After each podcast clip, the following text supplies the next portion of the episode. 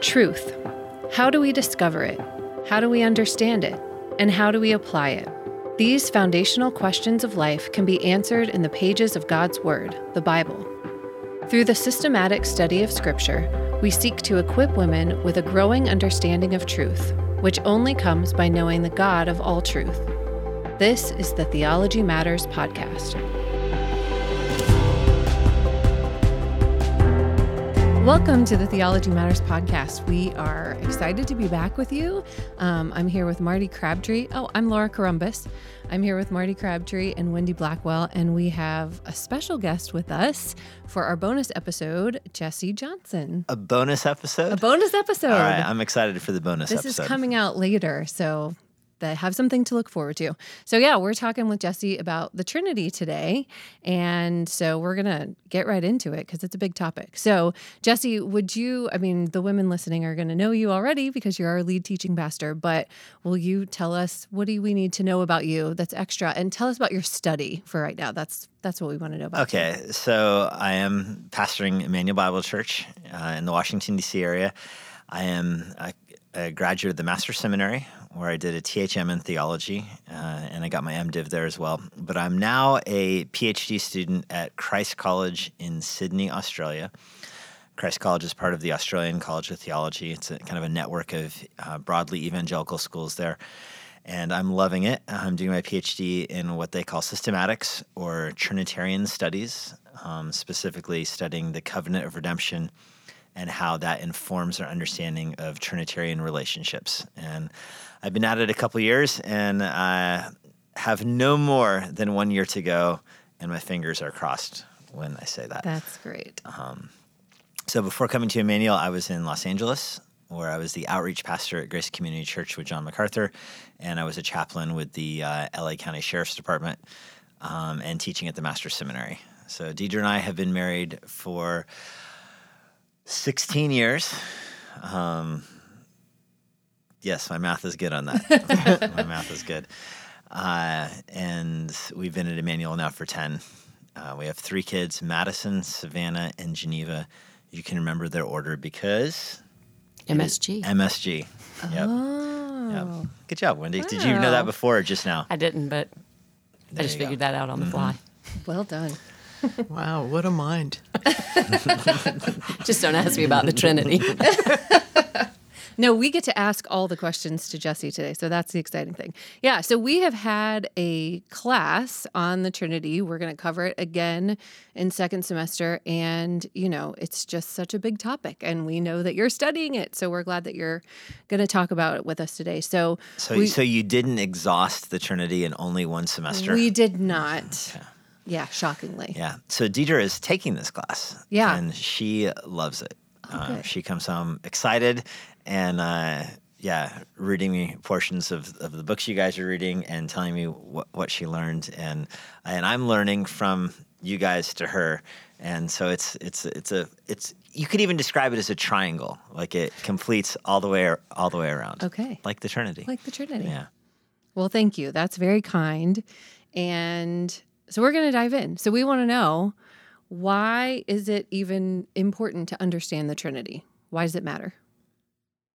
Well, the Trinity matters because it's who God is.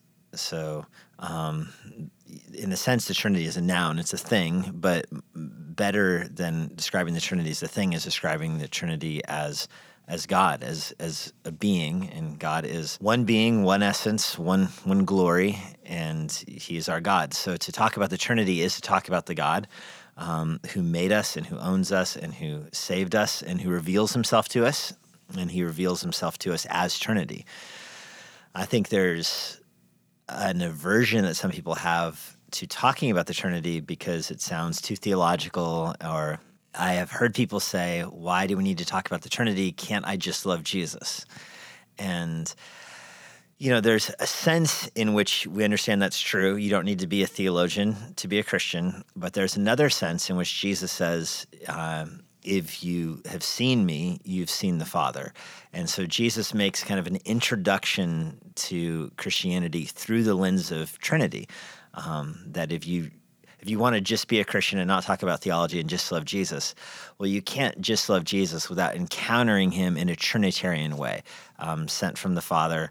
Uh, the Spirit reveals the Son to us. So the three persons of the Trinity are acting together to reveal the gospel to us. So the Trinity is important because it helps you understand who God is, why God saved you, um, that he, he loves you and he saved you by being himself. You know, the prophet Isaiah says that Yahweh will not share his glory with another, um, that Yahweh alone will be our Savior. And yet God sends Jesus. And so the Trinity is how we not just understand who God is, but why he saved us. Um, and the answer is for his own glory. He saved us by himself, through himself, for himself. It's all circling back to him. So you want to know who God is? You got to understand Trinity. Even if you want to read the Bible, um, because how did you get the Bible? There were no witnesses to creation. So if you have Genesis 1 in your Bible, uh, Genesis 2, um, these are things that happened before people were there to record it. So, how do we even know about those things? Well, God reveals himself to us, and he reveals himself to us through the Holy Spirit, uh, who is a witness to these things. Um, even very famous passages like Psalm 2 uh, Psalm 110, um, where you have the persons of the Trinity talking to each other, the Father talking to the Son. Um, uh, you don't know about the conversation unless the Holy Spirit reveals it, who's the only witness to the conversations of the Godhead. So you need to know about the Trinity so you can love Jesus, know who God is, know why he saved you, and also know why you can trust the Bible to reveal him because the Bible is from God himself. Those are just some off the cuff answers for why why we need to talk about the Trinity. Yeah, that's great. Do you guys have any follow up? Yes. Yeah. I, so when we read the Bible, our Bible begins in Genesis Mm-hmm. 1 1. That in the beginning, God created the heavens and the earth. And, and I think that a lot of us as believers, uh, people who read the Bible, even unbelievers, think that everything started then. But if the, the Trinity is eternal, there's something that took place before in the beginning. And so my question is, in kind of a general way, what was God doing before Genesis 1 1? Yeah. Well, God was being God before Genesis 1 1. Um, he and being God can sound static to us, like as if he's just sitting on the sidelines waiting to get in the game. But God is um, pure action. He's he's he's light. He's illumination. He's uh, revelation, and he is the, all of those things apart from creation. So God didn't create the universe to have someone to reveal Himself to, or to have someone to show Himself to or communicate to. Because of the Trinity inside of God Himself, He's communicating to Himself, revealing Himself to Himself. Uh, really, in a in a very literal sense, communicating all of His attributes from the Father to the Son, and from the Father and the Son to the Spirit. And so, in eternity past, before Genesis one one even before the before the earth was formless and void, before any of that, you have uh, a God who is pure action, pure energy, pure light, pure love, pure revelation, pure communication, uh, infinite communication and love within the Godhead. Um, so God wasn't necessarily doing anything, he except being Himself, which is doing everything. You know, the million dollar question that nobody can really drill down a concrete answer for is why then did God decide to create?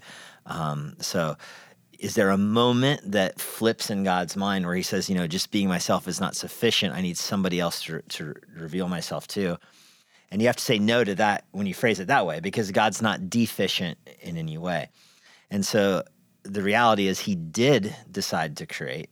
Um, and the Bible speaks of that decision with an intentionality to it, describes it as a promise in Titus 1, verse 2. Before the ages began, God promised uh, about redemption through creation. So God decrees redemption, He decrees creation. Um, in a promise form, it's referred to as a covenant in, in Luke's gospel. The Father covenanted to me a kingdom, speaking of before time. Um, the Son of God is filled with grace and truth before time in John 1. So you have all this kind of language of like action and activity before time um, that then enters into time. And my favorite explanation comes from Jonathan Edwards, uh, who has very well known line where he says, It's no sign of a fountain's weakness that is prone to overflow its banks. And so you can a fountain is infinitely flowing and infinitely magnifying itself, but it breaks through the banks and flows to other uh, tributaries, meaning creation. And that's not a sign of a weakness in God that he was deficient, but a sign of just his omnibenevolence that he wants to, he'll create beings to give himself to. Um, that's how benevolent God is. But I do think it's very important. You, you started your question with, uh, you know, how, how we define God. It's very important that, that creation never defines God. Um, God defines creation, not the other way around. And so God has to be perfect in and of himself before creation, um, because otherwise you have creation feeding back, you know, go, going back upstream into your concept of God, and that's a that's a pretty big no no. And when I think about before creation, I love uh, Edwards' picture of that fountain, and and, and I've uh, read that that is a fountain of love, of God's overflowing love for His Son, and He is a Father, and the Son is the Son, and that is part of their identity in the Trinity, their yeah. eternal relationship as Father and Son, eternally begotten. Yeah. So I just, when I was in Australia last month at school, I was presenting some of my research to uh, this remarkably brilliant woman. She's a, a scholar of um, uh, church fathers and uh, Cyprian. She's devoted her, her, academic life to studying Cyprian, and it was just amazing to be around someone who knows so much about you know one person in his theology and his thinking. It was mind blowing um, see around someone that brilliant. And so I got to describe my research to her about the covenant of redemption, which speaks of God thinking uh, and uh, planning redemption before creation. And after I explained it to her, she uh, laughed and she said she's she's a Baptist, not necessarily Calvinistic. And she said, "So what is it about Calvinists that they always want to imagine what God was doing before creation. and so, it, which is a great, it's a very perceptive question. Um, because we, I think we recognize that so much of our redemption hinges on that question, which in a sense is unanswerable because we only know what God has revealed Himself to, and He and He has not revealed all of the mysteries to us, um, but He has revealed that He uh, made us so that he can show us his love. Um, so that, I mean, that's the answer. That, that's why Calvinists always talk about those things because it's fascinating to wonder, like, why did God choose to save us? It, it drives us back up to Him. Well, we know that it's Jesse because he talked about Jonathan Edwards and a fountain. So yeah. if you if you jumped in after the introduction, there's no surprise we're talking to Jesse. Check and check. um, do you have any more to add, or I, do you want to jump in with our next? Well, question? I want to follow on Jesse because I got the time of I got the privilege of spending time with you this spring and really just talking through how I was studying the Trinity and, and what I was coming up with. You let me talk through, you answered some of my questions, but my final question to you that day was if you had one hour with a group of women to teach them about the Trinity, what would you tell them? And you, with no hesitation, said one essence, three persons, eternal generation. Why there? I think, well, so maybe this is kind of how I think. When I analyze something, I often find a weakness in it and then try to correct for that weakness. And I know there's limits to how good a leader can be if they're always trying to compensate for weaknesses. I understand that, but it is my, my default setting. So when I look at kind of evangelicalism, uh, maybe even just more specifically American evangelicalism, I see a weakness in Trinitarian theology that um, and this is all through through Western church history, coming from Augustine forward. Uh, Western church history has chosen to focus more on three persons than on one essence. And that's usually given in contrast to Eastern church history, which focuses more on one essence and three persons. And some of that's, you know, stereotypes and some of that's just exaggeration to make a point, etc. But we live in a Western world that has chosen to focus more on three persons than on one essence.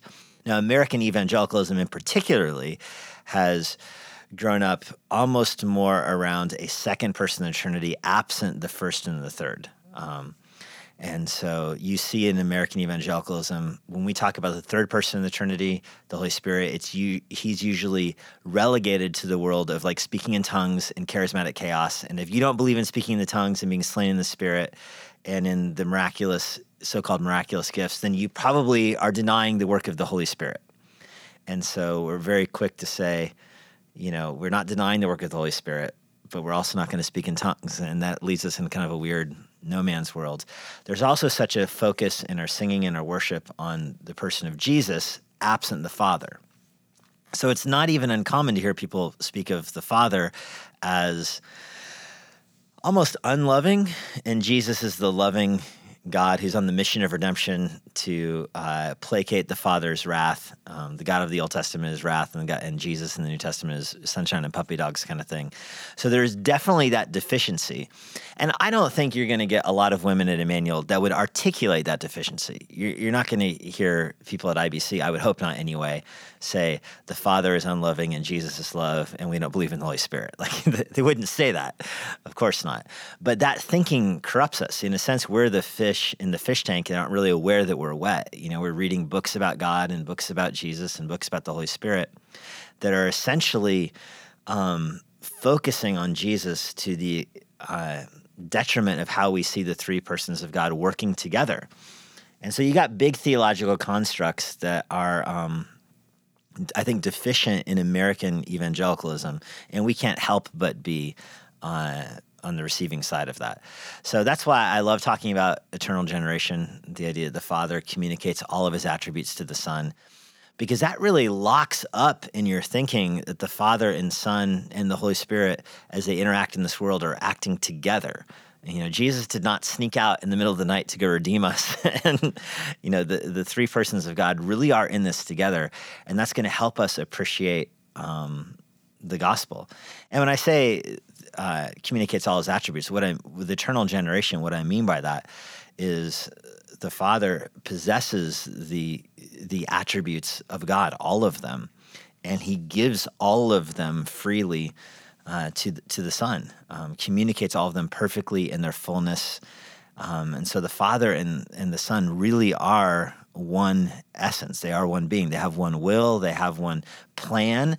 They have um, one set of attributes, to put it that way. Uh, and the Holy Spirit, of course, receives all those from the Father and the Son as well. And we shy away from that language sometimes because our default position is like, well, doesn't that mean that Jesus was created then? And that's the classic Arian position that Jesus was, in a sense, a created being that the Father gave many of the attributes to, but in creation. And we have to say no, of course, Jesus wasn't created because the Father is an eternal Father. And for him to be an eternal Father means he has always been, a, he's always given his attributes to, to the Son um, and he's always had a son. And so there's no start to this. It's just um, within the essence of God. Uh, God's essence is manifest in three persons in eternity. Um, so that's why I think it's so important to talk about because it just shapes so much. It keeps us from bifurcating or trifurcating, if that's a word. it is now. yeah, it keeps us from doing that to God and seeing the Holy Spirit working one way and the Son working one way and the Father working another way. Because if you chase down that thinking, if you allow that thinking too long in your mind, you're going to end up with three gods. And you'll say, like, I don't have three gods. I really only have one God because I know there's only one God in the Bible. I know there's only one God. I don't have three gods. But then you start to talk about it as if you do have three gods. And so, yeah, that's what I would say. Okay, so I will leave a lot of disappointed listeners if I don't circle back and ask you to clarify spiration. That was a new term, and so people were uncomfortable with it and didn't know quite where to go with that afterward. So help us understand that. Yeah, so the Son is begotten. Um, and the Son is the only person of the Trinity who's who's begotten. And once at Immanuel, I talked about I'd read in a Delta Airlines magazine uh, this st- back when before COVID and airplanes had magazines, uh, somehow they've they've gone away, which um, I enjoyed. I know the SkyMall is gone. It's such a bummer. Okay, yeah. sorry. no, it's true. it's true. There was a fascinating story about uh, parents of identical twins and things they did to tell their twins apart. Uh, Delta Airlines had the story. And some twins, you know, some parents would always dress one in red and one in green, or mark the heel of one with a sharpie, and all kind of just really. In pictures, there was a story about parents always put one on the right and one on the left. And then one day, um, as the kids grew up and they were able to, you know, one had a, you know, a spot on his cheek or whatever, but then they forgot that they didn't know some pictures were reversed because they saw writing on the shirt that was reversed. And so now they just like all their years of scheming for nothing, oh. you know? Um, so when it comes to God, how do you tell the persons of the Trinity apart? I mean, that's, that's the question that Christians engage in when they read the Bible. And a common answer is the Father is the one with authority, and the Son is the one who submits and does what the Father tells him, and the Spirit is the one who brings the gifts.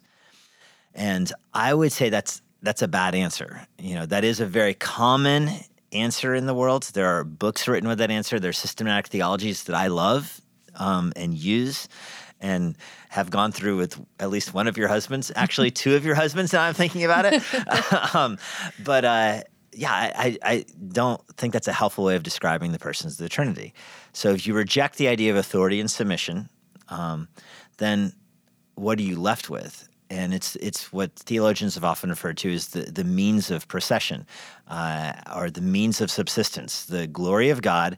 In what form does it subsist in the three persons? So in the Father, He's the unbegotten one. The Father has the the essence of God. It, it, the Father is the manifestation of that essence by His own um, His own nature. He is the Father. He's the source. In other words and what it means to be the Son. The Son is begotten. All of the divine essence is communicated to the Son or uh, generated in the Son. It's often called eternal generation, uh, given to the Son. So the Son is the only begotten member of the uh, person of the Trinity. He's the only one who's begotten. Um, because he, he receives that from the Father. The Spirit, on the other hand, um, has the divine attributes communicated to him through spiration from the Father and the Son. It's a spiritual response. To fall back on Jonathan Edwards, I think he um, just describes it in a way that's the easiest explanation for us to understand. If you picture the Father having a perfect image of himself, that image is not himself, it is an image and yet it's perfect in every way. The Father is not mistaken about who He is. The image is exactly who He is in every way. That's the Son. Um, and that's why the Bible refers to the Son as the image of God. Um, that's generation. It's the image from the source. Um, he is the image of the invisible God, the Son is. Well, the Spirit, you know, you have this image now, the Son who is animated, alive, the second person of the Trinity, who is his own person and the Father, who is his own person, they have a response to one another. They have love to one another. They have, uh, you know, a third thing is the way it's often described. That third thing is how they respond to each other, and that response is spiritual. Um, that response is not an eternally generated image; it is a uh, spiritual response, um, and that's spiration. That the the spirit is all, and the response is going to be complete you know so the, the son responds to the father and the father responds to the son again with all of his attributes all of his essence all of who he is. And that response so to speak is is the holy spirit. That's spiration um, love joy fellowship all of that. Now there's a limit to using the word response because response sounds again chronological doesn't it in english? When you say i responded to something that means you did something to me and i responded um, so there's a logical sense in which spiration implies a response, but there's not a chronological sense. There's never a time when the Father's without, without his Spirit, uh, of course. Um, and so I have had asked, I'll ask my next question for me. What keeps that from going infinitely? You know, why does the Father not then have a response to the Holy Spirit that would be a fourth thing? Um, and that's because does that question make sense? Yeah, it does. Uh, yeah. And the answer to that is because the Trinity is complete. Um, as the Father looks at the Spirit, his response is is the Son, and as the Father looks at the Son, his response is is the Spirit. I mean, that's the necessity of Trinity. Um, you really can't understand this any any other way. And Edwards uses again just the, the analogy of a person who keeps a log of his own actions and describes himself and at the end of the day looks over that log. Well, if that log were perfect and alive, then it would be a second person. It wouldn't be you, it would be the exact representation of you. That's generation. Um, and of course, with with God, it happens instantly. And then, you, if those two people then have an interaction with each other, that's a spiritual response. They have love and affection as as they see each other. That's that's spiration. Um, again, there's limits to any um, analogy. So I'm not implying that the Son ha- has his existence because the Father logged his activity or anything like that. It's just the image of what it means to be begotten. And I'm not implying that the um, the Father reads his log or, or and then haha a new thing. I mean, all three are eternal and instantaneous um, and pure pure light. So, does that help? That does help me. Yeah, Yeah. yeah, it does. Yeah, and I, th- I think a lot of the, of the confusion comes in because our language is poor to describe the Trinity, and mm-hmm. so we use words that suggest other things to us that are part of our own experience, but are are not it, it, related to the fullness and eternity, eternality of God. Yeah. Yeah. Our language is deficient, but it's also sufficient, you know, because God revealed himself through words, and the logos being the son is is the word. So God g- reveals himself through words and language. He makes us speaking beings. Um, we the animals don't speak like we do. They can't describe God's glory. The animals don't wrestle with Trinity, um, uh, but we do, uh, and, we, and God gave us words to describe it. So it's interesting. We need words to describe it because Jesus is the Word, and and even when you think of our own words, our words are resonant in our mind. So we think the word. There's the concept of what the word is outside of us. You, if you say tree, you have thinking the word tree in your head. You have a picture of the word tree, and then you say the word tree all three are distinct from each other. They're all simultaneous. They happen instantaneous. Um, they all convey the same essence of tree. You know, the thought in your head, the image in your head, and the word out of your mouth all have the same essence. It's a very apt understanding of Trinity, and it's all about words. It's a word picture, but it's not sufficient to know the mystery of God. You know, the way language works itself is evidence of Trinity, but is not sufficient to fully express and give us full understanding. Our, our understanding is limited by by our words. Music, I know you teach uh, music, Laura. Yeah. Another perfect example of that. You know, the the composer has the sound in his mind or the form in his mind. There are the music notes on the page, and then the sound it makes when he hits the keyboard. Those are three different things, uh, but they're the same thing. They share the same essence is there a chronological order to them? Well, there's a logical order for sure, Right. but there's not really a chronological order, although you experience them in their logical order. You have the thought, produces the notes, makes the sound. So that's the order. Ditto with the word. You have the thought connected to the image, the sound out of your mouth. Well, that's again exactly how the Trinity is. You have the source, you have the image, and then you have the sound and the beauty. Uh, and that's why the third the third one is called spiration because even in those examples of music, it's the the no, the noise that fills the air, it's the beauty that fills the air, it's the sound of the voice that fills the air. It's not the word, the sound of the word, but all three are the same and eternal. And again, those analogies also have weaknesses. If you poke them too far, you'll find weaknesses. But it's cool just to think about how music and words are themselves reflections of Trinitarian knowledge. Yeah, Michael Reeves in his book Delighting in the Trinity talks about that, and he uses the word harmony when he mm. thinks about music, that harmony in the Trinity. And I thought that was a, a neat way to describe it. Yeah. I'm enjoying this book. yeah, great. it's a great, it's a good one. Did you have a question that you wanted to ask from that book? Marty? From the Michael Reeves book, because I see it sitting on, on a table. um, I, I, I did ask my question. you did Okay. ask your question. Yes, Okay. thank yeah. you. And that that book is definitely worth reading. It's uh, by InterVarsity Press. I know we sell it in our bookstore, uh, but if, you, if you're listening online, outside of driving distance from our bookstore, uh, "Delighting in the Trinity" by Michael Reeves, it's a very accessible um, book. I, I know you guys also read, or some of you read, the Matthew Barrett um, "Simply Trinity." Uh, so, I mean, "Delighting at Trinity" is probably a more introductory book. Um, and I don't mean that in a negative sense at all. Uh, Because it's introductory, it captures the beauty of God in a really novel way. So I, I really like that book. Um, Simply Trinity, even though the word simply is in its title, uh, it's less simple in that sense than Michael Reeves's book. Um, you really do need the. There's a glossary in the back of it. I'm remembering, right? There is. Right. There yeah. is, and you it's very really, helpful. Yeah, you got to You gotta bookmark that start there. glossary Yeah. and dodge back and forth for sure. Absolutely. Yeah. Same with his other book on uh, the attributes of God. That was None greater. Yes. Yeah. Yeah, that's a good one. Do you have any other? I was going to ask you at some point if you have any others besides those. Um, Michael Reeves has a sequel uh, to Delighting uh, in the Trinity called um, uh, The Joy of Christ or something like that. Uh, I know we also have it in our bookstore. I forget the title. Uh, title. I think it's called The Joy of Christ, or, or but it's more focused on the second person of the Trinity, um, and I think I think that's excellent. Uh, so yeah, those are the books that I would point people Okay. to. Good. Do you guys have any other? We were going to ask you about the Holy Spirit. Yeah. A little bit more to end with, but did you have anything? I do. Before you, Yeah. because I think this brings it. You've alluded to in evangelicalism Mm-hmm. a lot of times our theology with the Trinity is sketchy. Yeah.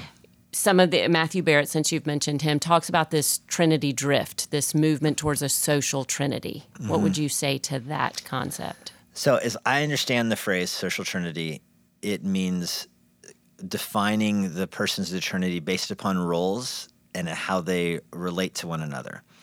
Now, there's a way in which that can be good. Um, there's a way in which you can say they are defined by how they relate to one another. The Father is the unbegotten one, the Son is the begotten one, and the Spirit uh, is the, the has his means of subsistence by spiration. You know, he's the spiritual one in that sense. Now, all three are spiritual, but you know what I mean. Um, so there's a way in which you can say they have their um, definitions by how they relate to one another. But if you go just like one centimeter below that, you realize even in that description of eternal generation, they don't have their existence by how they relate to one another. That's their means of subsistence. They have their existence by the the divine essence. Um, so they they they are subsistences of the divine essence. So There's one essence, one being that's very different than saying they have their existence by roles. Because if they have their existence by roles, then their existence is not in the divine essence, it's rather how they submit or relate to a different manifestation of the divine essence. So it sounds like it's just wordplay, it sounds like it's almost the same thing. But when you start peeling back layers of it, there's there's a very big difference uh, when you say each person in the Trinity has their existence as the divine subsistence and by the, their means of possessing it, which sounds like complicated language. It's another way of just saying that the Son is begotten and the, the Spirit is spirated. That's very different than saying the Son's has his existence defined by submission to the Father. Um, or the Spirit has his, his existence defined by uh, his submission to the Father and the Son. Once you insert the word submission or authority, you're putting in roles. Um, and that's what people mean by the social trinity. They're now defined by how they relate socially, like like humans relate. You know, we're brothers and sisters in Christ, so we relate that way. Uh, a boss has a different kind of authority. A husband has a different kind of authority. A parent has a different kind of authority. So we all have we're familiar with that. When you import that back into the Trinity for definitions, it's a problem. I told Marty earlier you want to be very careful that creation doesn't kind of backfill up into your definition of God. And any concept of social trinity can do that very easily because you say, "Oh, I know, I know what a wife is. A wife is submissive to her husband. I know what a husband is. He has leadership." So Jesus, in that sense, is like the wife. He's submissive to the father, and this is very common in um, American evangelicalism in the 90s and early 2000s. This was a very common way to explain submission in marriage. Uh, Best selling Christian books, book of the year, a couple different years. I can think of several books that make that argument that you don't need to be embarrassed about submission in marriage. After all, it's exactly how Jesus relates to the Father. So it's nothing to be embarrassed about. It's actually totally fine because Jesus eternally is submissive to the Father. And it was a way of kind of sanctifying our own concept of, of submission. But that's taking a human concept and you know backfilling it into the Trinity, and that's not that's not good. Nor is it what the Bible teaches about the Trinity. Uh, it ends up hurting um, the human nature of Jesus because the revelation of Scripture is that the eternal Son of God has all authority in him. I think of Colossians 2, uh, verse 10 that in him he is the head of all authority speaking of the son of god he's the head of all authority so all authority in in the godhead in that sense is resonant in the son of god because authority is an attribute of god. And if it's an attribute of god it's fully communicated from the father to the son and from the son to the spirit. The spirit has authority all authority even. Um, so it's just not going to be helpful to define the persons of the trinity by that that that concept. Um, so that's why I think it's dangerous to go down that road. It's better to step back and say, when you see submission in, in Jesus, which is in the Gospels, Jesus says, The Father sent me. You see that kind of language, it's better to see it in view of his humanity. He's obviously sent before his human nature. He's sent, you know, from heaven, he's sent. Um, but that's a plan he's part of. The Father and the Son plan redemption together. Um, and it's part of that plan that the Son would come, and in his human nature, that he has really been sent from God, and in his human nature, he's submissive to the law. We talked about in the temptations when I preached that a few weeks ago. You really see it in the second temptation, where Jesus doesn't say, um, Of course, the angels work for me, I'm God. Rather, he says, It is written, man will not test the Lord. Um, so Jesus puts himself under the law as, as man. So that's the right way to view his submission to the Father. He's a human submitting to um, the divine power. It's wrong to put that submission into the Trinity. I think it just it, it messes up the Trinity. So is it a fair statement to say then that if you go into this social Trinity, you're really the focus becomes the three persons existing in community, Yeah. rather than that one essence. Yeah. And I do want to be careful and I want to be charitable because there are ways to use the word roles um, that aren't necessarily bad, but there's just so much baggage with them. When, I, when even when I'm reading a book on the on a good book on the Trinity, I, I was reading one by a guy I really like, and he's he's spot on. Like it's a very good book. Um, but then he he used this language of roles to talk about redemption, and I just was just struck by it. I know what he means by it, and there's a good way to to use it. But I, as I was reading it, just jarred me that there's so much baggage from the last twenty or thirty years of Christianity that once you connect the word roles to it, it, it maybe it's not as helpful as it should be. Uh, and the right, right way to use the word, the concept of roles, by the way, is Father, Son, Spirit, first, second, third. That's the uh, you know the eternal means of subsistence, Father, Son, Spirit. That procession produces mission in this world. So you encounter the Trinity in that order. Um, it's the Father who sends the Son to be the Redeemer, and it's the Father and Son who send the Spirit. That's what Jesus says. I'm going to go away and send you a helper. So you're seeing that eternal, you know, without time, without you know chronology to it, the eternal Father, Son, Spirit. You're seeing, you're encountering God in that order, even in the gospel. Father sends the Son, Father and Son send the Spirit. You encounter it when you hear the gospel. Uh, you're you're a sinner and you stand in judgment, but the Father has chosen you, the Son has redeemed you, the Spirit has saved you, and you can reverse engineer it. You're regenerated by the Holy Spirit through faith in the Son that's given to you by the Father. Um, now, if you want to go down even further, you recognize the Father, Son, and Spirit all send to the Son. Um, the Father, Son, and Spirit all are involved in the imputation of sin on the Son. The Father, Son, and Spirit all give gifts. You know, Ephesians 4, it says the Holy Spirit, He's the one who's giving gifts, but you recognize the Father and the Son send the Spirit. So there's a there's a word for it. It's appropriation is the theological word for it. Uh, that you're just appropriating the giving of gifts to the Holy Spirit because He's the Holy Spirit. He's working in your heart. He fills your heart. When you understand that that's just language we use, then you're not surprised when you see in Colossians 2 again, for example, that you're filled with Christ. And you say, well, how am I filled with Christ? I thought I was filled with the Holy Spirit. Well, you're filled with all three persons of the Trinity. Jesus himself says that, uh, that the, all three persons of the Trinity are the ones who fill you. But it is appropriate to say we're filled with the Spirit. That's the language the Bible normally uses because he's the spiritual third one who's sent from the Father and the Son. So I could talk about this all week, but that's that's where I, I, I would go with that. That's very helpful. Thank you. Yeah. Thanks, Wendy.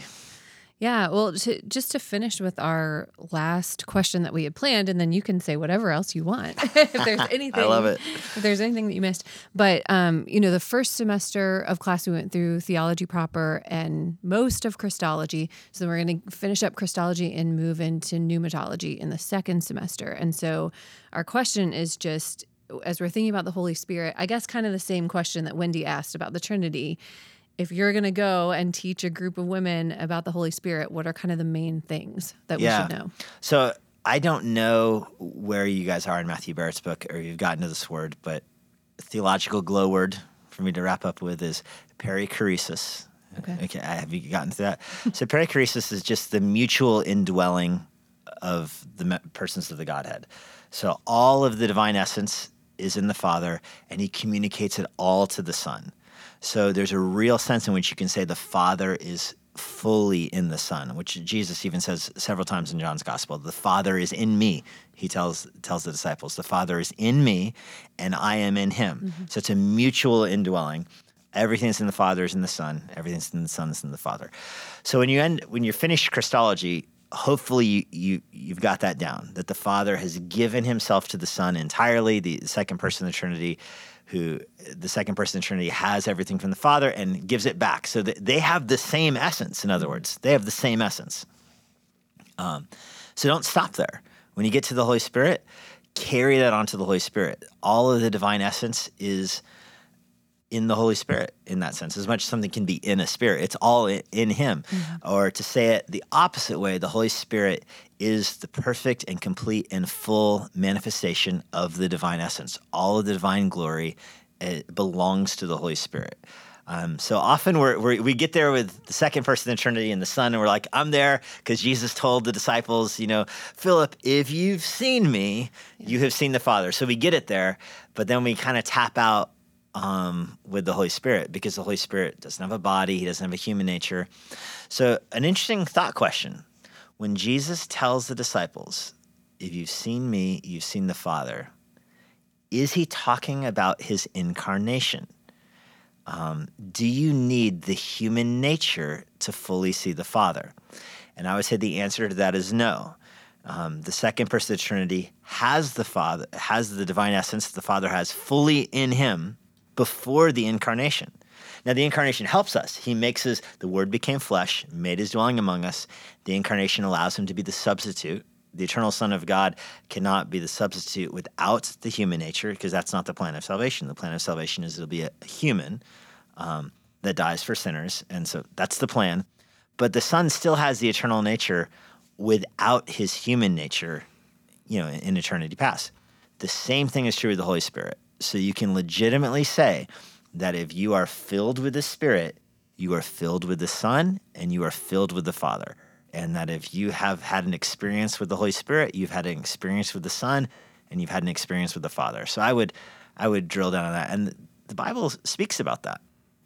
You know, I think of uh, 1 Corinthians chapter 2. Who knows the person's thoughts except the spirit of the person, which is a very, that's a, that's a neat thing to think about, just in marriage. Mm-hmm. You know, you, you know your husband's thoughts pretty well, and Deidre knows my thoughts pretty well, and I know, I know hers pretty well, but I don't know them perfectly, mm-hmm. you know, because I'm not in her head. Who knows her thoughts perfectly? Well, only her spirit we understand with that kind of language that her spirit is hers. It's properly hers. Her spirit does. There's not areas of Deidre that her spirit doesn't know about. you know, um, her spirit has complete and full knowledge of her. It would be very difficult to disentangle what's her spirit from what's properly hers. It doesn't really make a lot of sense. You know, her spirit is her. Um, and Paul says this in Second Corinthians. I'm sorry, First Corinthians two that nobody fully knows God, and you would expect him to say, except for Jesus, who is sent from God. But that's not what he says. He says, except for the Spirit that is in the mind of God. And now you're back to the three persons of the Trinity again. The Son is the image, and the Spirit has the full communication of the Father and the Son. No one knows the mind of the Father, the thoughts of the Father towards the Son could even be the implication, except the Spirit, because the Spirit belongs to both of them properly. Um, and that Spirit comes to us in 1 Corinthians 2 and reveals to us the Word of God. So that gets back to our bibliology. Like we trust the Bible because it's inspired by the Holy Spirit who knows everything in the mind of God. Um, so if I had an hour, I would talk about I would talk about that, which gets gets to spiritual gifts. So Yeah. the Lord of the church is Jesus. We understand that Jesus will build the church. He says that, and yet Paul says the Spirit builds the church. through giving gifts. And that's what happens in uh, uh, Ephesians 4 as well that Jesus descends and he ascends, giving gifts to men. Mm-hmm. And but earlier in Ephesians, Paul said it's the Spirit who gives gifts. Well, you recognize all three persons of God are giving gifts, but you experience the Holy Spirit third, uh, or if you're going backwards, first through regeneration and giving gifts, and through faith in the Son back to the Father. There's always that order to it. Um, it's the Spirit is the one who gives gifts, and that's the full mind of God for the building of the church, which is the body of Christ. Um, so, wow. I think we're going to be going back and listening to this episode several you know, times. There sure is such everything. a beauty about the Trinity. You mm-hmm. know, as mm-hmm. you've been talking about it, I it just it their knowledge of one another, their their oneness, their their harmony. It's just beautiful. Yeah, I, I agree. that's why I like the Michael Reeves books. Is he brings out the beauty of Christ and the beauty of the Trinity so well and this is why the, the charismatic movement does grieve me in a lot of ways because they have reduced that to speaking in tongues and being slain in the spirit. And they say if, if you don't speak in tongues, then you're denying the work of the Holy Spirit. Well, just imagine seeing the entire beauty of the Godhead communicated to us through the indwelling of the Spirit and reducing it to speaking in a language you don't even understand, mm. which is Paul's point in 1 Corinthians 14. Like, I'd rather say 10 words from God that I get than 10,000 that I don't even understand. Like it just isn't, yeah. that's not the, what the Holy Spirit is, is, you know, he's so much more than, than that. So. And yet the whole concept leaves me speechless. Yeah, exactly. yeah, well, we have good, good news, Wendy. We have all eternity. Amen. Yes. To fall flat on our faces and worship. Yeah. Yeah just amazing. Yeah. Well, we're so grateful that you sat down with us to talk through all of this. And I just wanted to ask you in closing if you would just pray for yeah. us, for the class. At this point in time, we have finished our first semester, we're going into the second semester. And so we would just love for you to pray for the women who will be there, for us as teachers. Um, yeah. Those who are listening to For those podcast. who are listening, yeah. Yeah. yeah. Right, so would you close us? God, I'm grateful for Immanuel Bible Church and I'm grateful for uh, this women's ministry and uh, just the amount of work that these ladies have put into uh, organizing this class and teaching it. And um, this is a, a, blessed church that we have uh, scores and scores of women that take this uh, sacrifice of their own time um, to study uh, you and to study the nature of God.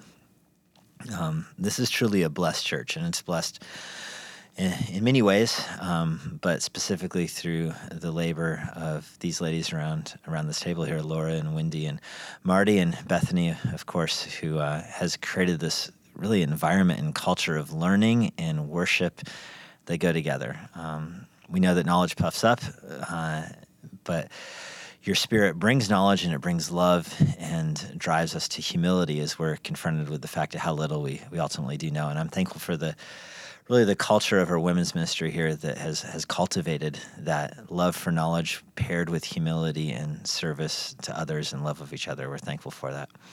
God, I am grateful um, for this upcoming semester. I pray that uh, the women would grow in their knowledge of you and their spirit filled worship of you. And uh, I would just pray that you would be honored and glorified through their studies, uh, that as they grow in their knowledge of you, it would produce a deeper love and worship of you, and that the rest of their life would flow from that. We're thankful for this time and uh, most of all for your, your spirit who dwells in us and seals our hearts and directs us back to worship in you. We give you thanks for that in Christ's name. Amen. Thank you, Jesse. Thank you, ladies. The Theology Matters course and podcast are projects of the women's ministry at Immanuel Bible Church in Springfield, Virginia. Please subscribe to Theology Matters wherever you get your podcasts. For more information, please visit ibc.church and find the Women's Ministry page. We pray you will continue to study and understand the truth of God's Word every day and see just how much theology matters in every aspect of our lives.